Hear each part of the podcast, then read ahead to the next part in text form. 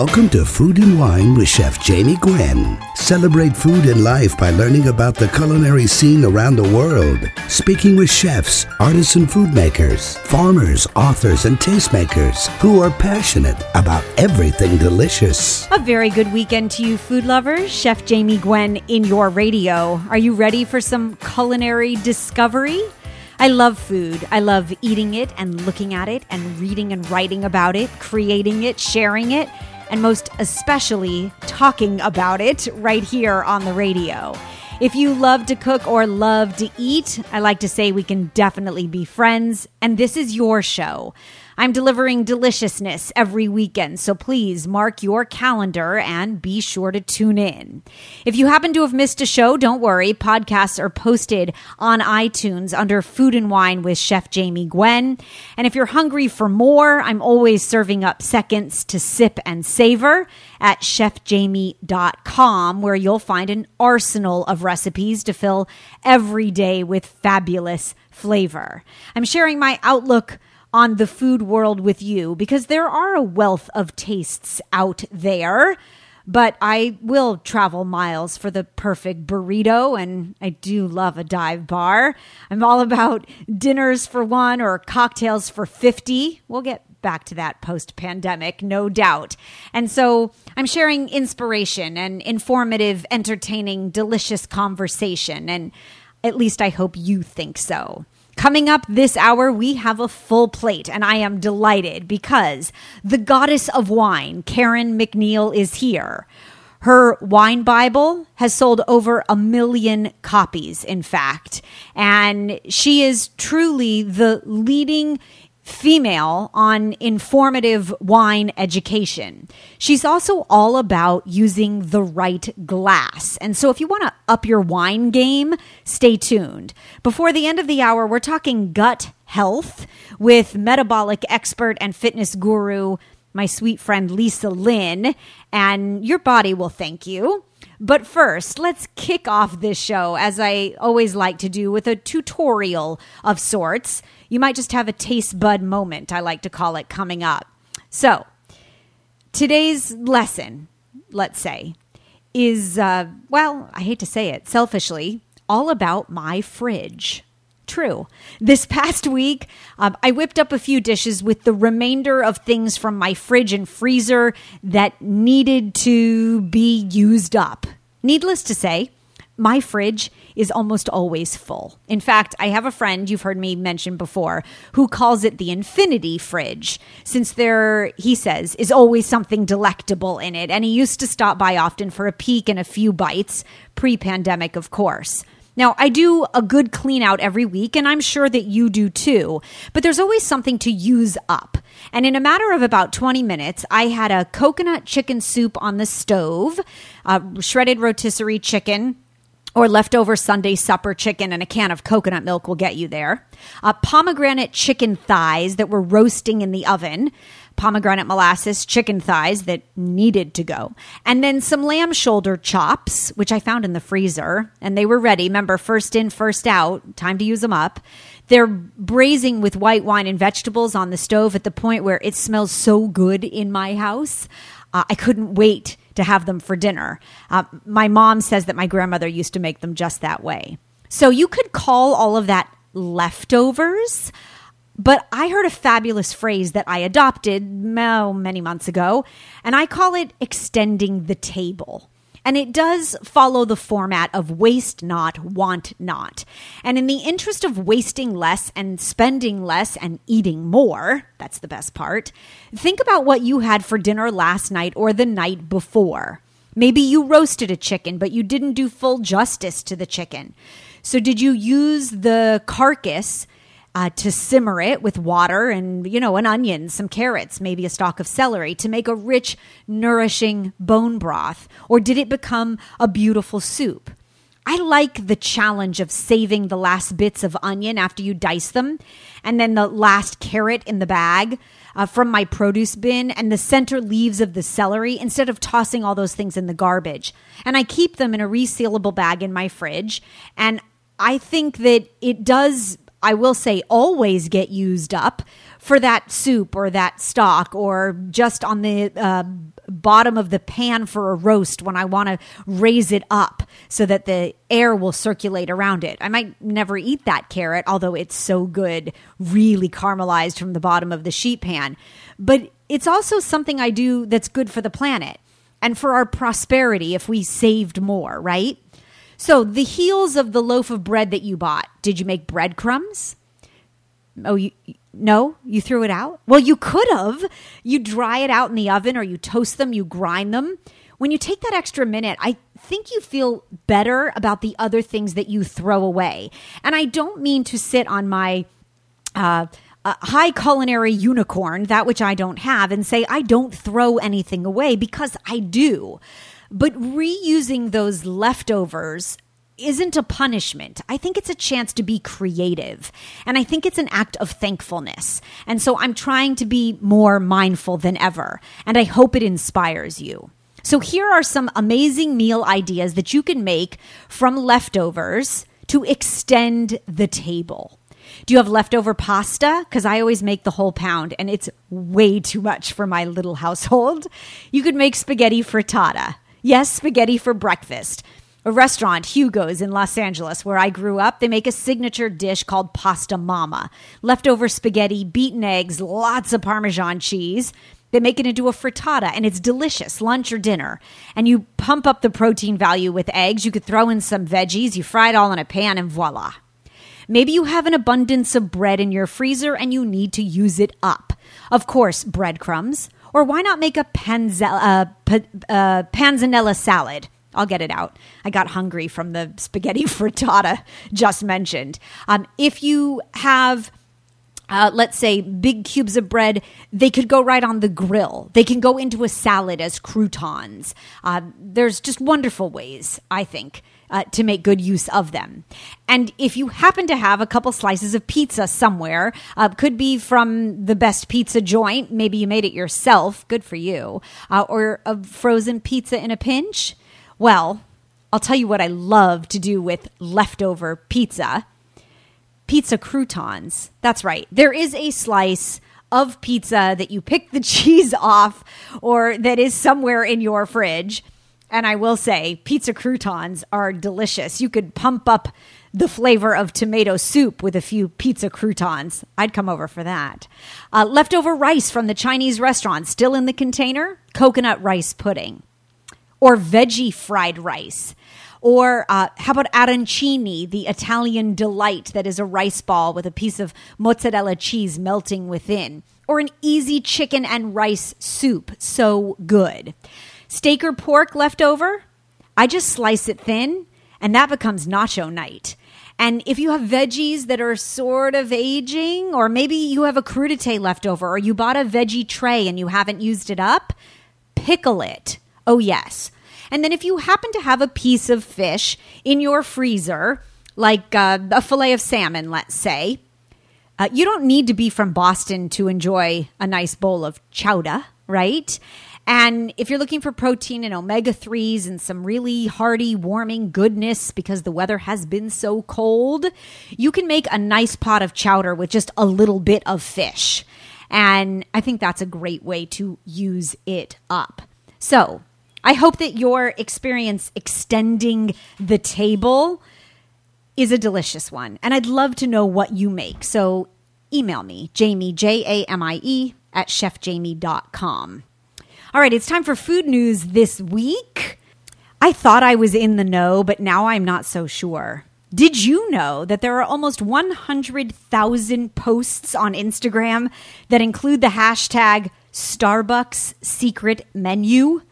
But you have to know that these drinks are known by the baristas, from what I understand, from all of these tens of thousands of posts. And so people are sharing their favorites online. And I can't wait to order a shortbread cookie frappuccino. It's actually Girl Scout cookie inspired, and you just have to know what to ask for. How about the raspberry cheesecake frappuccino or a thin mint? How about a, a Winnie the Pooh or a cookies and cream cold brew? Have you heard about the Skittle secret menu drink at Starbucks. There's a, a baby Yoda and a chocolate covered strawberry drink, a tiramisu. There's just about everything purple, pink, the Nutella Frappuccino is mocha sauce, hazelnut syrup, and whipped cream. And I'm in. So, if you want to scour the internet and learn more about the Starbucks secret menu, go for it. Don't touch your dial coming up. Lauded wine expert and author Karen MacNeil is here, and we are going to sip and savor. Chef Jamie Gwen in your radio. Be right back.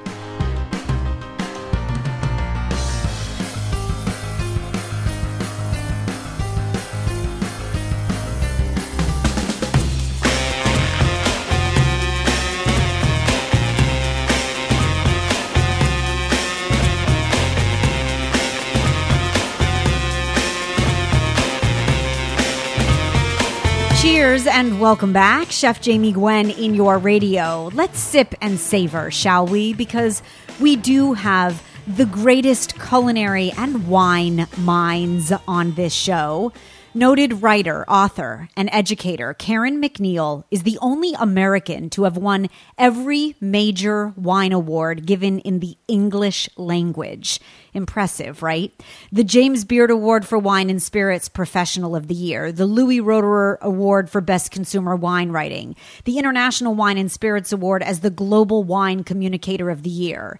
Even Time magazine got it right. They called Karen American's missionary of the vine, and well deserved. Karen has graced this show before, and I am so delighted to have her back. She is the co creator and uh, chairman of the Rudd Center for Professional Wine Studies at the Culinary Institute of America, Napa Valley, the CIA, my alma mater, makes me very proud. And her program has been called the Harvard of Wine Education. Well, uh, as if her plate wasn't full enough, her newest venture is wine glasses. And wait till you hear, because this is brilliant. The glass that you sip and savor from definitely makes a difference, right? In the aromas, in the bouquet, in the flavors on the palate when you sip your favorite Chardonnay or Pinot Noir. And Karen's new wine glasses are designed around what matters most. And that, Karen says, is flavor. And I agree. Karen MacNeil is here to dish. And I'm so glad to have you back, Karen. Welcome. I hope that you are healthy and well. Hi, Jamie. it's a pleasure to be with you. Well, thank you. Thank you. It's so nice to catch up with you again. Uh, tell us about the new glassware. I was so excited to read about it. I heard it was going into restaurants. Then I found out, oh, good, all of us wine snobs at home can enjoy them too. Oh, definitely. Yes. Um, you know, they're called the Flavor First Collection, and um, yeah, you can buy them on wine.com and at Macy's, um, and uh, on I think on Amazon now too. Um, but here was the, you know, one day I was literally sort of struck by lightning about hmm. this idea. Hmm. Um, so I, I guess epiphanies do happen. Yes. But um, you know, I realized that uh, I mean, I taste two thousand wines a year, and so people in the wine biz like me, mm, you know, we get used to the fact that glasses come in all different shapes and sizes. There are glasses named for regions like Bordeaux and Burgundy. There are glasses named for varieties like Tempranillo or Chardonnay or Sangiovese. And all of that is actually pretty complicated. You you actually have to know something about wine. Yes. In order to you know, drink the wine you like. And the craziness of that just sort of hit me. And I thought, why can't you just design a wine glass around flavor? Because mm. I knew from all of my students at the CIA that when you ask someone what kind of wine they like, they say something really simple. You know, they say, I like bold reds or something. Um, hmm. So that that began. Then then began. Sorry. Um, almost three years of my yes. doing uh, tons of experimenting mm. to see how um, what kinds of flavors like how would you design glasses because i'd never done this before and eventually i settled on uh, three shapes if you had these three glasses these three glasses would cover all of the wines. Um, you're 99.9% of all the wines you're ever likely to drink. Which I and love. Those three glasses are named for flavor. One's, Yeah. One's the crisp and fresh glass. Hmm. One's the creamy and silky glass, and one's the bold and powerful glass. It's so smart, Karen. I have to tell you, from a culinary perspective, I very much relate that to you need three knives in your arsenal, right? You need the chef's knife, the all purpose, you need the serrated, and you need a paring knife. And you can get by just about anywhere. And Yeah, so I, lo- I loved this concept when I read about what you were doing. And I know it's a three year passion project, but I have to tell you, it was very well worth it because thank you. You uh, allowed me, in, in addition to gracing this show, you allowed me an opportunity to taste from your glasses. And I have them in front of me here, right behind the microphone. And I have to tell you, they have so many beautiful qualities that I look for in stemware. The the thinness at the lip of your glasses, the way you put your nose into the glass, every detail, so much considered. I, I, I love the power of this glass. So, can we talk about each of them individually? Talk about crisp and fresh, if you would, to start, please. Yeah, you know, um, a lot of us love wines that are crisp and fresh. Everything from, you know, Prosecco and sparkling wine to Sauvignon Blanc to Riesling to Pinot Grigio to Rosé um, tastes so fantastic in that glass. And it's a glass that lots of people in the restaurant business love because it's so mm. it's so pretty on the mm. oh, table. Oh, beautiful. Tulip. All of these glasses, by the way, are the same height. yes. Because you know, when you look in someone's kitchen cabinet, how crazy is it that you have glasses of all these different heights? And so this glass, though, you'll see that the widest part of the glass is kind of nearest your nose. Mm-hmm. And for reasons that I don't know, and no one knows scientifically exactly why glasses make so much difference. We think it has to do with some aspect of how the wine interacts with oxygen. Mm-hmm. But in any case, I know experientially that, man, that glass makes a difference. Hmm. What are you drinking out of it right now?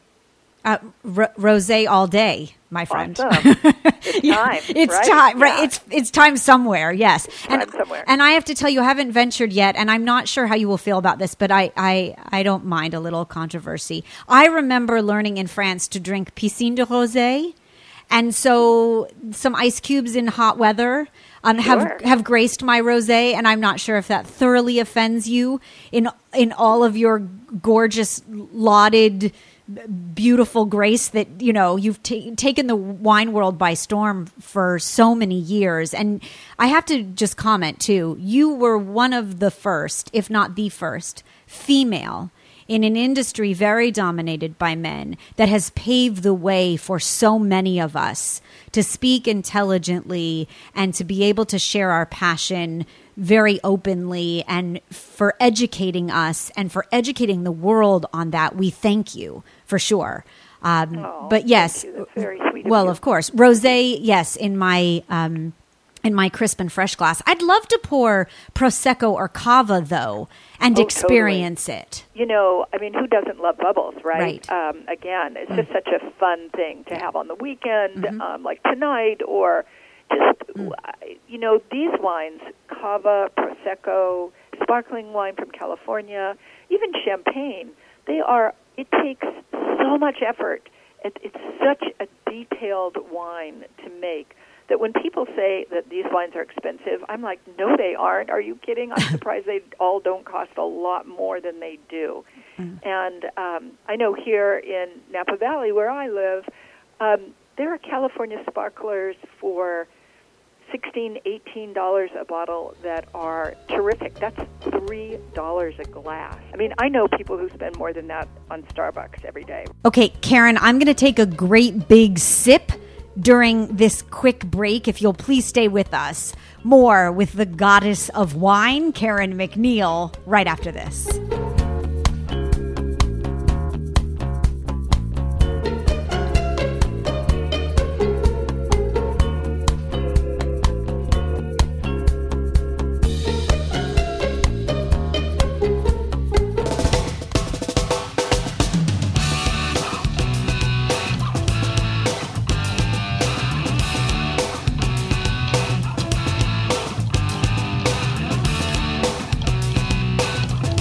Welcome back, Chef Jamie Gwen in your radio. We're toasting with Karen MacNeil, lauded author and wine expert, of course. I have to tell you, there's something so genius about your aha moment. I want to rip all the glassware from my cabinet every different glass, like you talked about the champagne glass, the stemless, the this, the that, and just use these three glasses for everything. We never knew. Um, the we being, um, I have a couple of women who worked for me, and we we tasted every night. We would taste, you know, all these different wines in mm. hundreds of different glassware. Our our office uh, table just looked crazy. I mean, for for near nearly a year, it had all of this glassware from all over the world, all over it, and we would try and figure out what really mattered. And mm. it was.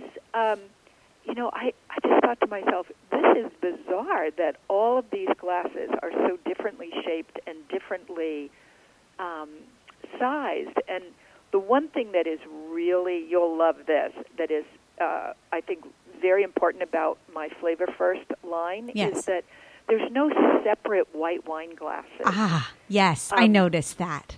And you don't need a separate line of white wine glasses. White wine glasses are not different than red. They need as much oxygen as red. Um, in fact, white wine glasses were created, it's kind of sexist, were created because white wine was considered kind of like women, smaller and less important. Hmm. Um, so you can imagine how I felt about that. Well, Forget uh, it. Mo- no, most no certainly. white wine glasses in my line. No, and by the way, I love the creamy, silky glass because my buttery Chardonnay deserves a place on the table. My Yeah. oaky, yeah, my my oaky suck on a barrel Chardonnay, loud and proud. Let me tell you.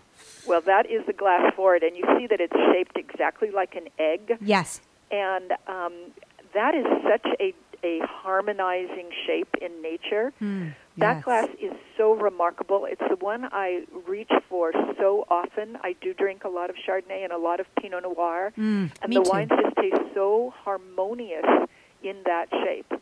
I have to tell you, I poured Chardonnay what a c- couple days ago when I first took the glasses out of the box, and th- there are two of each of the three styles of glasses in a box, so you can enjoy with your bestie or your partner or your favorite wine lover.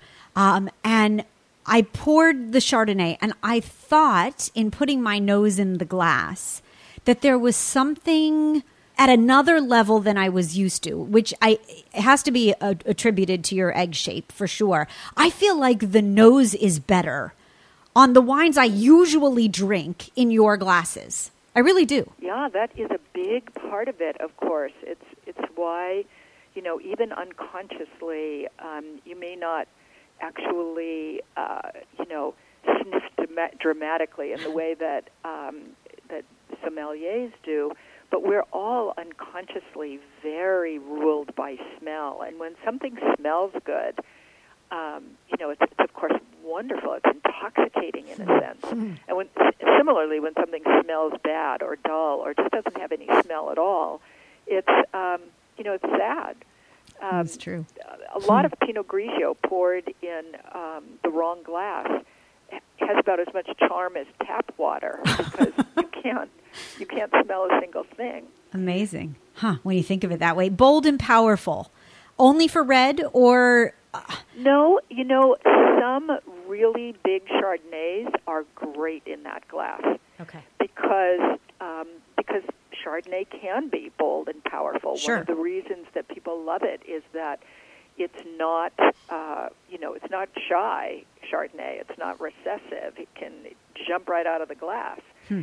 Um, but it's primarily for uh, grapes like Cabernet or Merlot or wines like, um, you know, there's a lot of good inexpensive Bordeaux coming out. Yes. Um, lots of southern Italian reds are terrific in that glass. Mm, okay. Zinfandel, Australian Shiraz. Yes. Um, so it's a very, there are a lot of uh, bold and powerful wines in the world. So it's a glass that um, has a lot of utility, I guess I'd say. Yeah, for sure. And and I love that you created utility and versatility and convenience because I think um, albeit a pandemic or not, we're all looking for more of that in our lives. We've all become accustomed to the conveniences of so many aspects of our lives, especially today, right? Everything delivered to your door, uh, Right. the garbanzo beans already cooked, steamed, and packaged for you, um, hummus in a minute.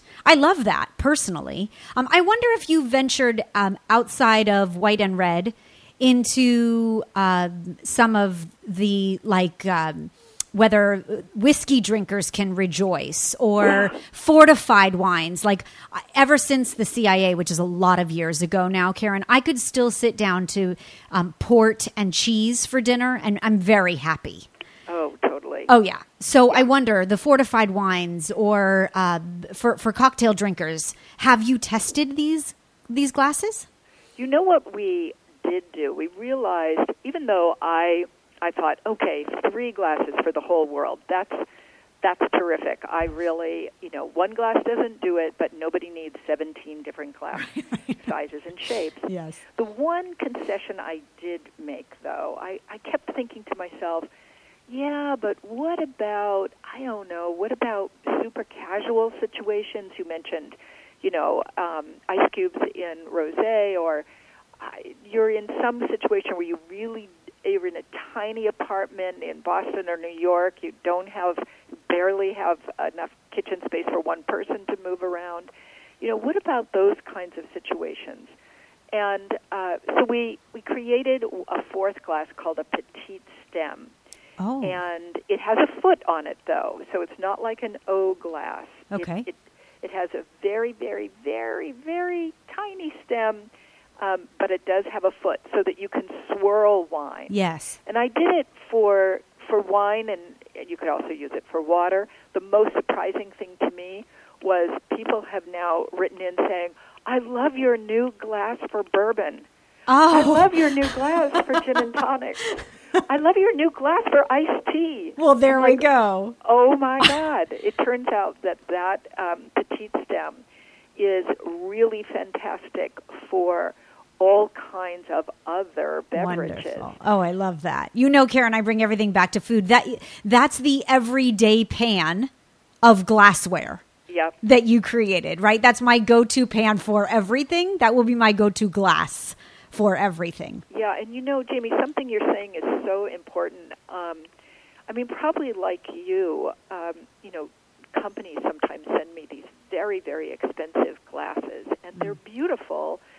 But I realize, and I put them someplace nice up on a shelf, and I realize years go by, and I've never once reached for them. Yeah, they get dusty.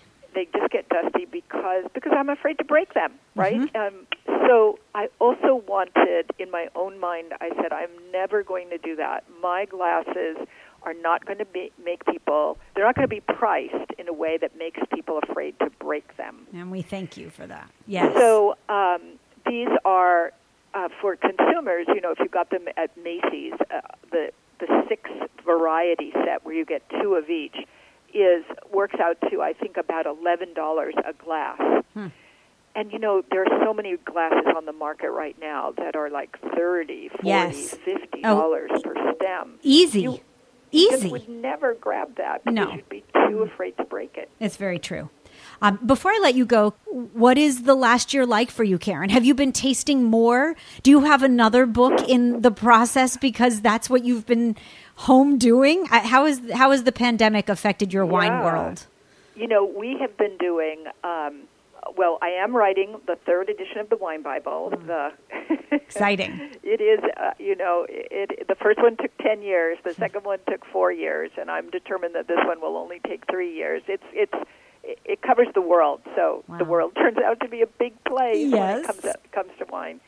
Um, and we've been writing um, my newsletter called Wine Speed, which goes to your. It's free. It goes to your inbox um, every Friday. It's super fun. It's very short, and uh, you know it's been fun. I've had to kind of dust off my old radio and television days. I, m- mind you, I'm not as good as you at that, but Oh, um, you I'm, flatter uh, me. I'm trying. Karen, always a pleasure. Thank you for sharing your passion. I was about to ask you your most favorite current food and wine pairing. Can you just throw something out? What did you eat last night? And what were Uh, you drinking, of course? When I get home from work, the first thing I have. This is so terrible. No, do tell. a really cold glass of sparkling wine with some really great potato chips. Oh, I love that. Okay. Our our farmers market here has these fantastic potato chips. It's a perfect and, pairing. Um, man, I have to be really careful. I, yeah, I bet. Right. And I, I do the same with popcorn. Sort of Yeah. close, right? The salty, crunchy. Oh, so good. Okay. We do have the greatest thinkers on this show. If you want to savor food and wine to its greatest extent, then you will stay tuned. Chef Jamie Gwen in your radio with lots more delicious conversation right after this. Don't go away.